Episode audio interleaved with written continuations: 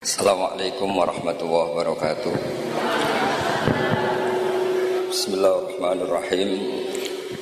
Alhamdulillahi rabbil alamin Wassalatu wassalamu ala ashrafil mursalin Sayyidina ulana Muhammadin Wa ala alihi wa sahbihi asmain nama ba'du.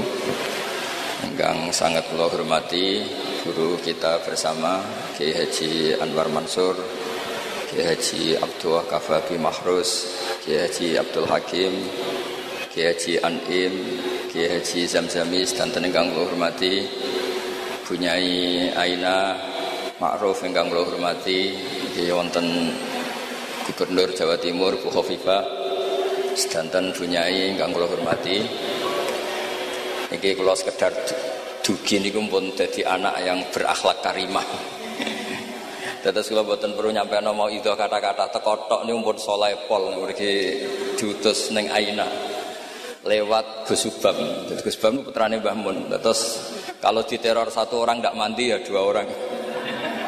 Semua niku kabeh diteleponi dulur kula, Gus kula. Waduh. Sing dereng ditelepon malaikat Jibril mawon.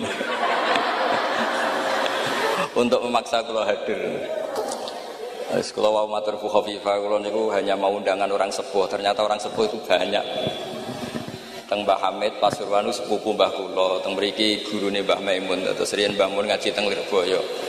Terus keluarga Lirboyo kadose memanfaatkan hak maksa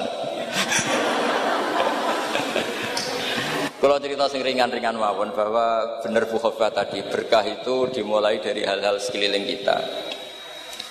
Tapi karena saya sebagai kiai menekuni fikih-fikih perempuan, Dulu itu ada Baksul Masail begini Bu Khofifah, agak agak Baksul Masail itu agak-agak benar tapi ya benar.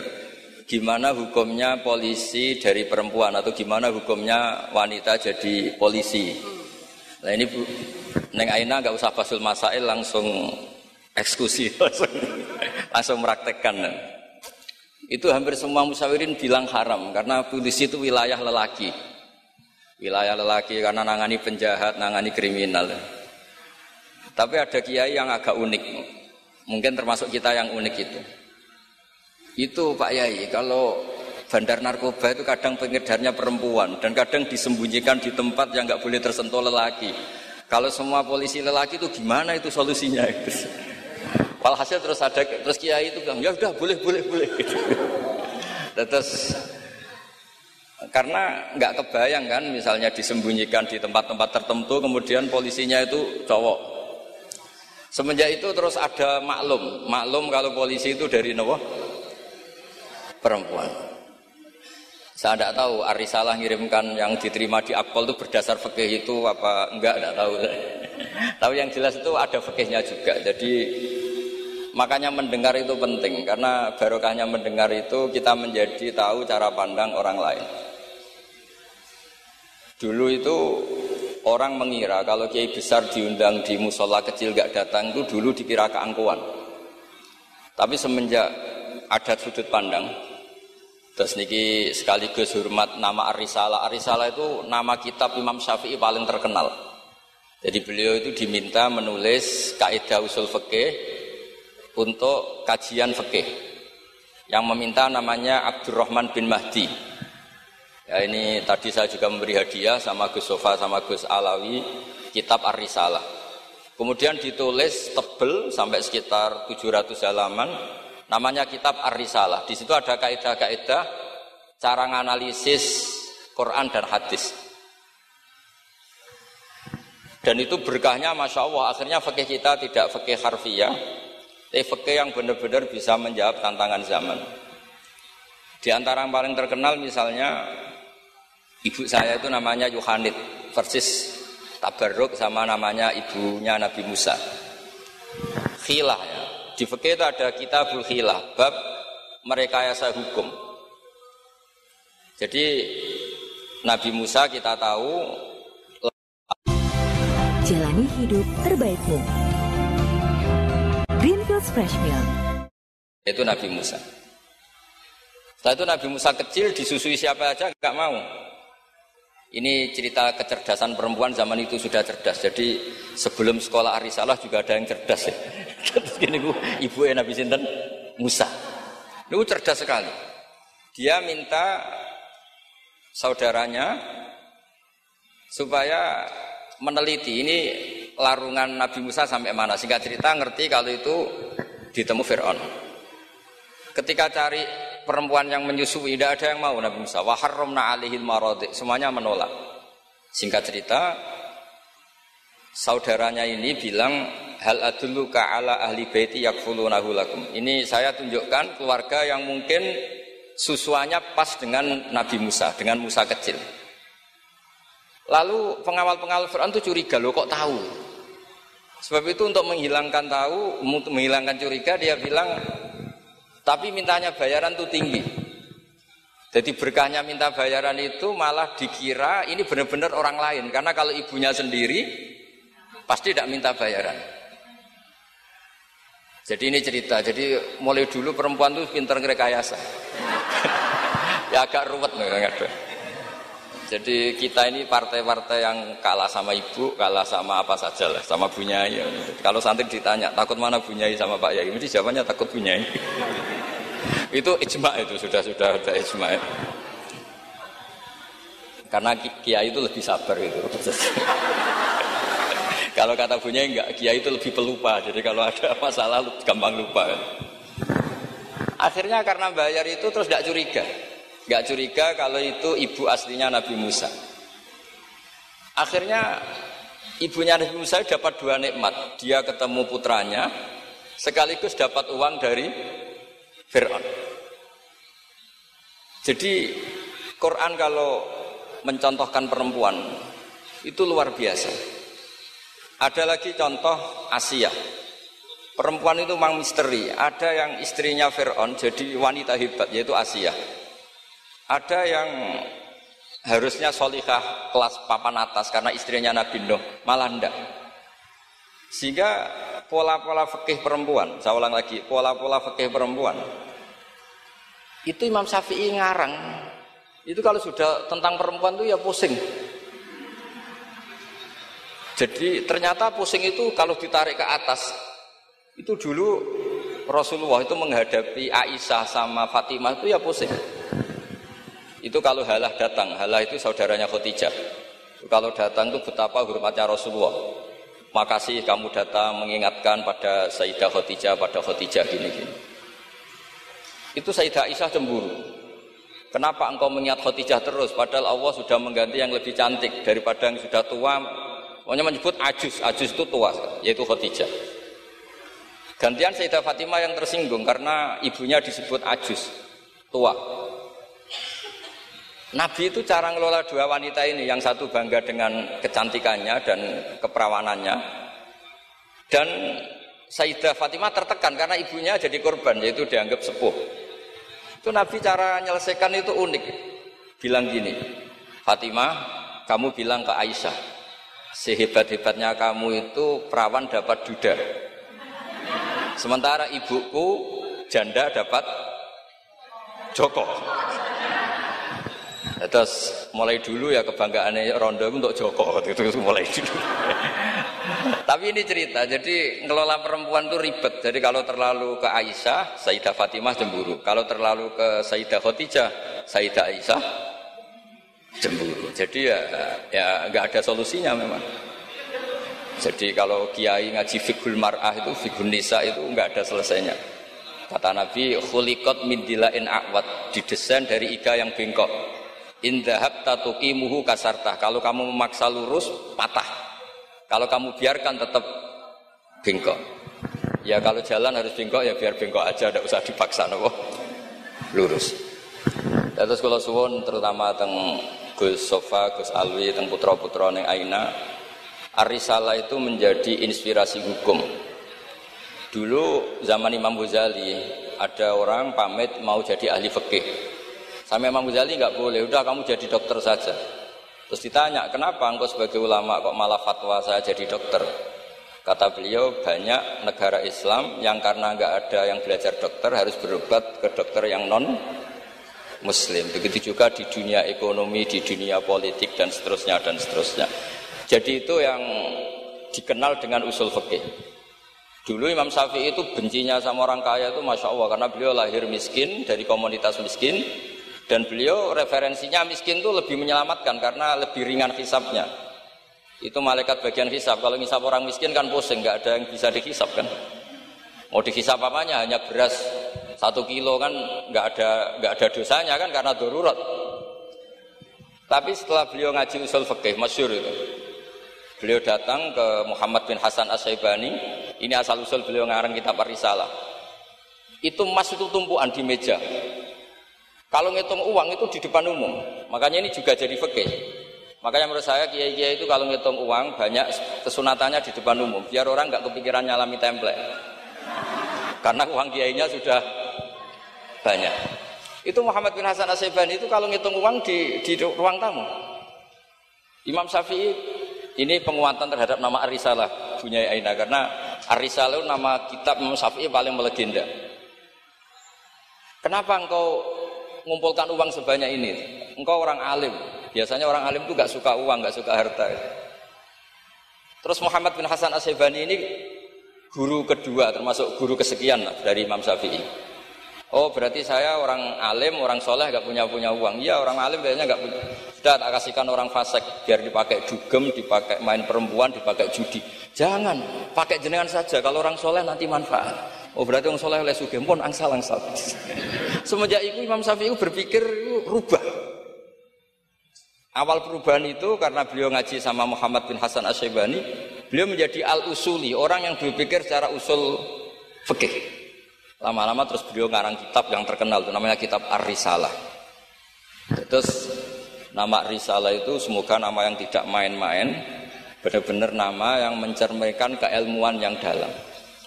Karena di kitab Ar-Risalah itu Imam Syafi'i benar-benar menganalisis cara al-istimbat minal kitab wa sunnah. Dan terus beliau kalau ditanya masyur itu ya, apa dalilnya perempuan misalnya mimpin. Beliau cerita, ini wajat tumro'atan tamlikuhum wa utiyat min Semuanya itu ada dalil. Meskipun nanti ada aturan-aturannya, tapi Imam Syafi'i itu begitu fasih. Dan ini bisa kita lihat kalau kita belajar kitab Ar-Risalah. Karena logika yang dibangun kayak tadi. Boleh nggak polisi, polisi, apa perempuan jadi polisi? Pertama pilihannya pasti tidak boleh, karena ada wilayah-wilayah yang ekstrim takut diperkosa, takut mengalami pelecehan seksual macam-macam. Tapi ketika pertanyaannya dibalik, ketika kejahatan ada yang bentuknya nyuwun sewu pemerkosaan dan harus dites terbukti tidak diperkosa apa ndak apa-apa. Terus kalau polisinya lelaki semua itu gimana ya? Begitu juga dokter kandungan. Dulu tuh geger, dokter kandungan tuh boleh nggak dari lelaki? Geger. Tapi setelah Basul Masail didatangkan dokter kandungan, itu dari 10 yang tes itu yang lulus lelaki semua, yang perempuan nggak lulus karena ketika melihat pendarahan si perempuan ini kaget terus pingsan. Akhirnya yang dablek-dablek ini yang lulus jadi dokter. Nah, akhirnya terus mulai ahli fikih itu mikir dari penjelasan tadi. Apalagi kalau menunggu, menunggu lama terus jaraknya jauh, dia harus ke tempat prakteknya malam-malam. Kan kadang bayi juga mintanya lahir setengah dua dini hari. Nah, itu kan juga repot itu kalau dek. Singkat cerita akhirnya mau tidak mau ahli fikih ini mendengar dengan kondisi-kondisi seperti itu. Lagi-lagi jawabannya di kitab Ar-Risalah. Jadi kitab Ar-Risalah itu kitab di mana Imam Syafi'i itu berargumen. Sama seperti tadi, kiai besar diundang di musola kecil itu kalau nggak datang, dulu dianggap sombong. Mentang-mentang sudah besar diundang musola kecil nggak mau. Tapi setelah ada fikih itu, pikirannya dibalik. Wong jatah kiai cilik kok dijupuk yo yo. Nah itu kalau toko-toko besar boleh di kampung-kampung kan kasihan yang ibu-ibu pedagang. Nah sekarang kalau kiai besar, payune kiai desa pedak manakipan ae sing ini teko, kiai gede. Apa dadi lakone rasido kan begitu. Wong saya berkali-kali ngalamin tuh, kalau saya nggak datang di acara-acara gitu, mesti kiai kampungnya maturun Gus dengan gak teko, muga teko. Ya karena mereka jadi lakon kalau tapi kalau saya datang kan mahjub. Nah itu kan terus jadi mindset fikih juga. Ternyata cara pandang oh nak teko kiai yang sopan, kiai gede kok diundang musola cilik teko. Itu mungkin kata orang banyak seperti itu, tapi tanyakan kiai yang kiai RT itu. Sopan opo? Jupuk rezekine wong kan begitu. Nah, fikih-fikih seperti ini itu adanya di kitab Arisalah itu. Jadi Arisalah itu kitab yang yang luar biasa. Jadi berkali-kali kalau matur sudut pandang. Sudut pandang itu harus kuat. Ya, sudut pandang itu harus kuat. Ya tadi, misalnya Imam Saroni dulu itu ditanya, kenapa engkau sekarang suka jadi orang kaya, padahal dulu anda senang jadi orang miskin. Beliau cerita ada ulama ditanya seperti itu terus ngendikan li'afu zabilat batil khitab. Supaya saya kalau ada khitabnya Allah itu tidak ngenes. Khitab apa? Wa anfiku fisabilillah kamu harus berderma di jalan Allah.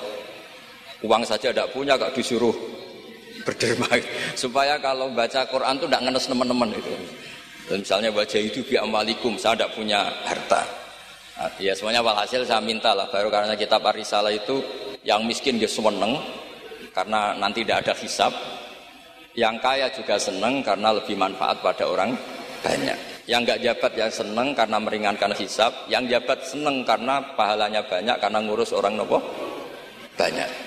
Kalau nu aslinya terkenal ini buatan seneng. Nanti saat ini kalau buatan nanti ngurus median buatan nanti pasrah pangeran sebuah urusan. Tapi dongo menolak itu dia buatan mandi kalau pangeran. Mereka engkau nak sing wong carane ngaji gratisan gak liwat wong koyo kulo-kulo ngeten iki. Karena kalau yang terkenal itu semuanya matre, itu juga repot umat. Tapi nak kalau terkenal kalau yo repot, wis la haula wala quwata illa billah wa hasbunallahu wa ni'mal wakil. Jadi kalau suwon niki memang diminta ngaji ilmiah ya. Kalau minta pondok ini harus menjadi pondok ilmiah. Yaitu misalnya ada dokter yang muslim, muslimah, soleh, solihah, anggap saja itu awal dari praktek islami di dunia apa? kedokteran. Misalnya di kepolisian juga sama, di birokrasi juga sama karena berkahnya hidup itu kalau dikawal orang soleh. Wa maka nawau yu'adzibahum wa anta fihim. Komunitas yang tidak soleh ada satu saja yang soleh. Soleh itu bisa materinya karena soleh kayak para habaib atau Rasulillah atau soleh karena perilakunya atau soleh karena keinginannya itu semuanya berkah menjadikan adab ini tidak turun. Wa maka Allah yu'adzibahum wa anta napa fihim. Terus kula mboten saged matur kata-kata wong kula teko tok pun sopan, pun gajaran kula pun kathah niku pun. Kula nak ngaji di rumah pakai kitab itu bisa dua jam, bisa tiga jam. Tapi kalau ngaji seperti ini itu kan koyok kedikte gitu. Ngom temanya diatur, jamnya diatur. Saya itu kiai yang paling pantangan diatur, tapi karena kalah sepuh, ya sudah jadi ganjaran ngaji ini tidak ilmiahnya tapi tawaduk saya. Dimugi barokah tawaduk niki kula nggih untuk barokah pondok Lirboyo ngoten mawon. Assalamualaikum warahmatullahi wabarakatuh.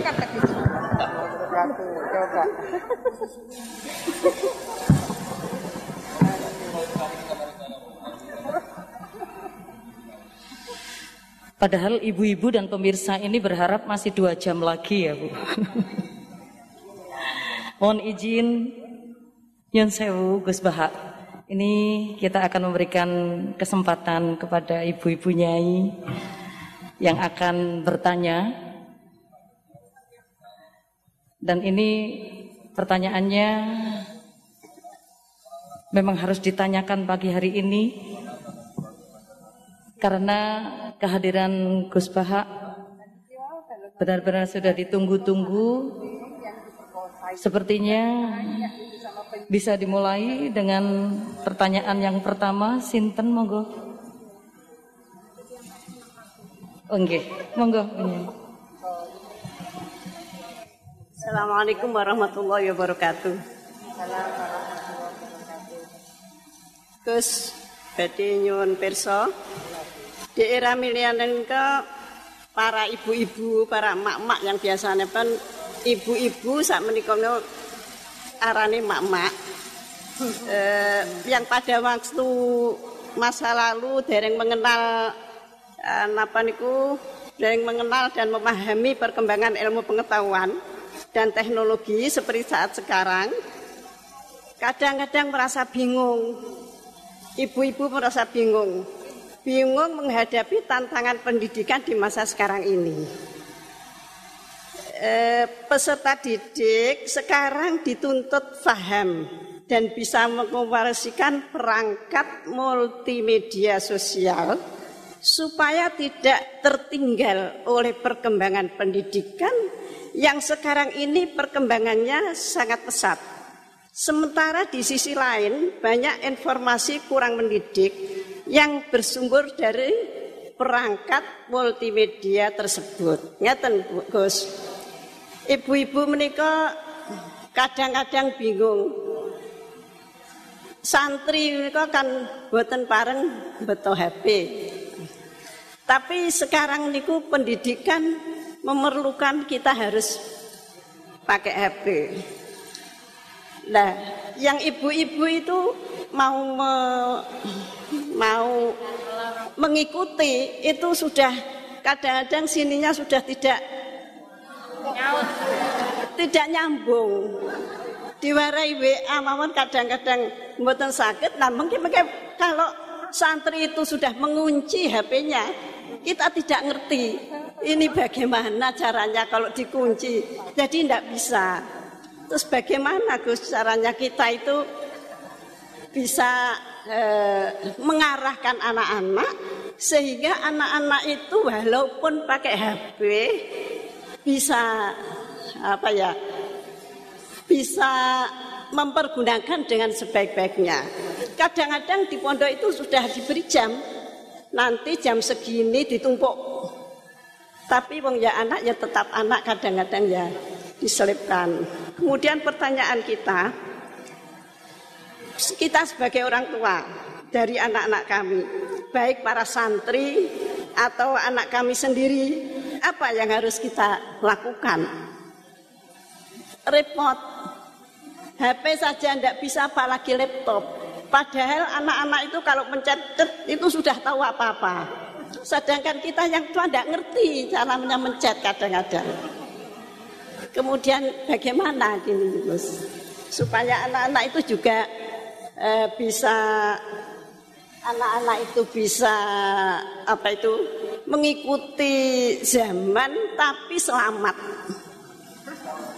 Selamat sehingga mereka bisa pinter dalam ilmu pengetahuan tapi juga hatinya selamat, bisa selamat di dunia dan selamat di akhirat. Matur suwun.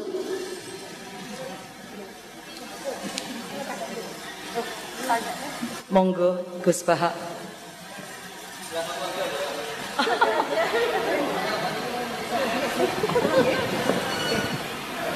Sinten kula? Ingkang utus Gus Bahak kula mboten wantun nolak nggih. Assalamualaikum warahmatullahi wabarakatuh. Gus, sekarang di pesantren-pesantren itu banyak para ibu nyai yang memiliki peran lebih besar dalam mengasuh para santrinya dibandingkan peran Pak Yai.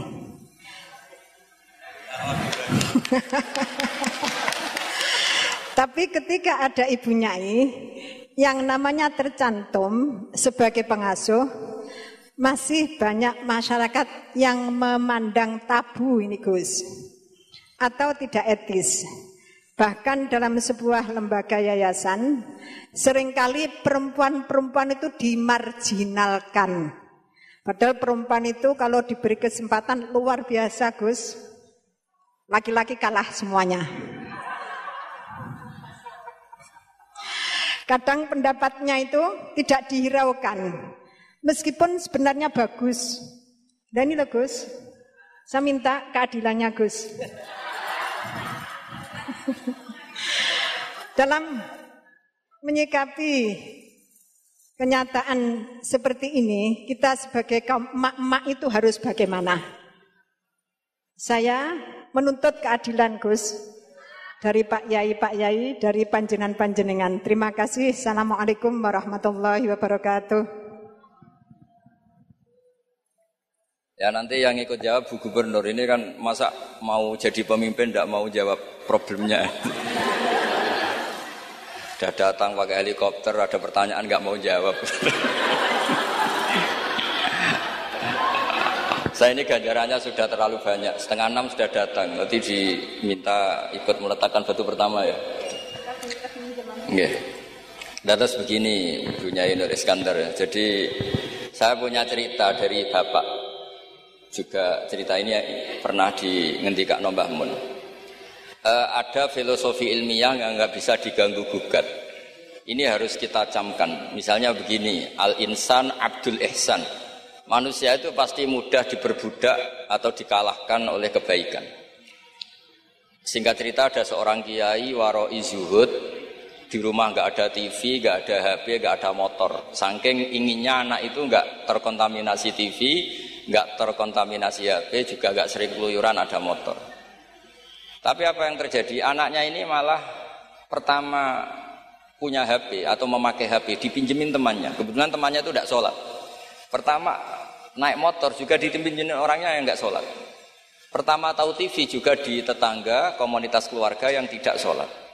Sehingga perasaan anak ini hanya punya utang jasa sama orang yang tidak sholat. Lama-lama kenangannya apa? Ternyata orang yang tidak sholat itu lebih manusiawi ketimbang yang sholat. Singkat cerita anak ini akhirnya nggak sholat. Ketika anaknya itu nggak sholat, orang tuanya itu coro jawan itu tobat, minta-minta maaf sama bapak, sama saya. Era kiai saya minta karena melihat Mbah Maimun itu di rumahnya ya ada TV, bapak saya di rumah ada TV, juga ada motor ketika sowan walhasil intinya di, diceritain kenapa banyak kiai alim yang longgar di rumah ada TV, ada HP, ada motor. Ternyata karena jangan sampai anak kita pertama merasa utang jasa itu sama orang lain. Kalau orang lain ini yang orang nggak bener bisa berabe kan. Nah pondok juga gitu. Kalau terlalu ketat HP, terlalu ketat apa, ternyata HP ini barang mewah, barang wow. Kebetulan yang nilai orang lain. Dan akhirnya santri ini merasa utang jasa sama orang. Nah, ya kalau orang lain ini tepaan orang soleh, kalau enggak. Makanya ibu-ibu juga situ senyum tuh barang mewah. Ternyata bapak-bapak kenangannya sama bakul kopi, tidak sama istrinya. Akhirnya yang diingat ya bakul kopi karena senyum itu mewah. Ini sekaligus jawab pertanyaan yang enak, minta keadilan. Saya juga minta keadilan. Ya itu sudah komplit jawaban itu sudah. Pokoknya kita kondisikan al-insan Abdul Ehsan. Jadi itu tidak bisa ndak.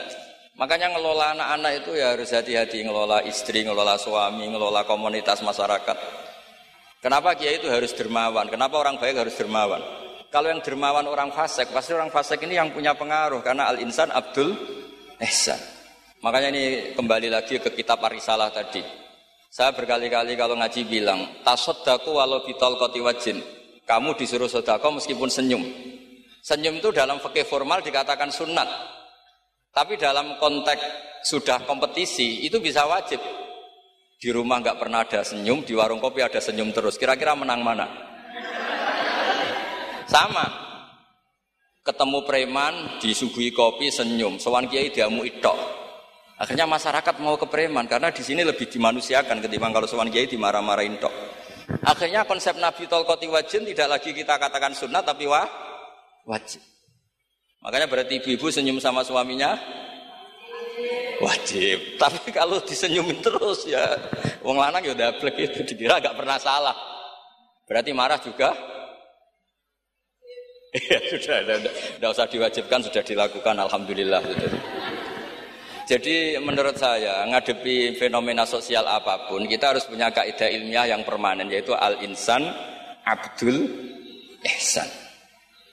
Semuanya fikih, semuanya solusi, semuanya teori itu pasti kembali ke situ. Kalau kita lebih menarik karena ihsan kita, pasti orang ke kita. Tapi kalau kita jeblok secara sosial, ya dibayangkan Allah itu walau kunta faturolidal kolbi lan min hauli. Kalau seorang pemimpin itu kok wangkot, angkuh, tidak simpatik, pasti lan faddu min khalik. Pasti orang itu bubar. Jadi itu jawaban umum, tapi insya Allah menjadi solusi untuk ngelola anak kita. Saya sampai sekarang itu ya biasa ngedusi anak saya, jalan-jalan sama anak saya, supaya utang jasanya anak itu sama orang tuanya. Istri saya itu keluarga Sidogiri. Itu saya pernah bilang kalau anak saya minta uang jajan meskipun saya tidur agar dibangunin oleh anak saya. Kata istri saya kan yaitu nanti melatih tidak sopan. Tapi akhirnya saya beri penjelasan secara ilmiah. Yang wajib jajan anak itu orang tuanya, jangan sampai ganggu mbak-mbak atau kangkang. Sehingga korbannya ya harus saya, bukan orang lain.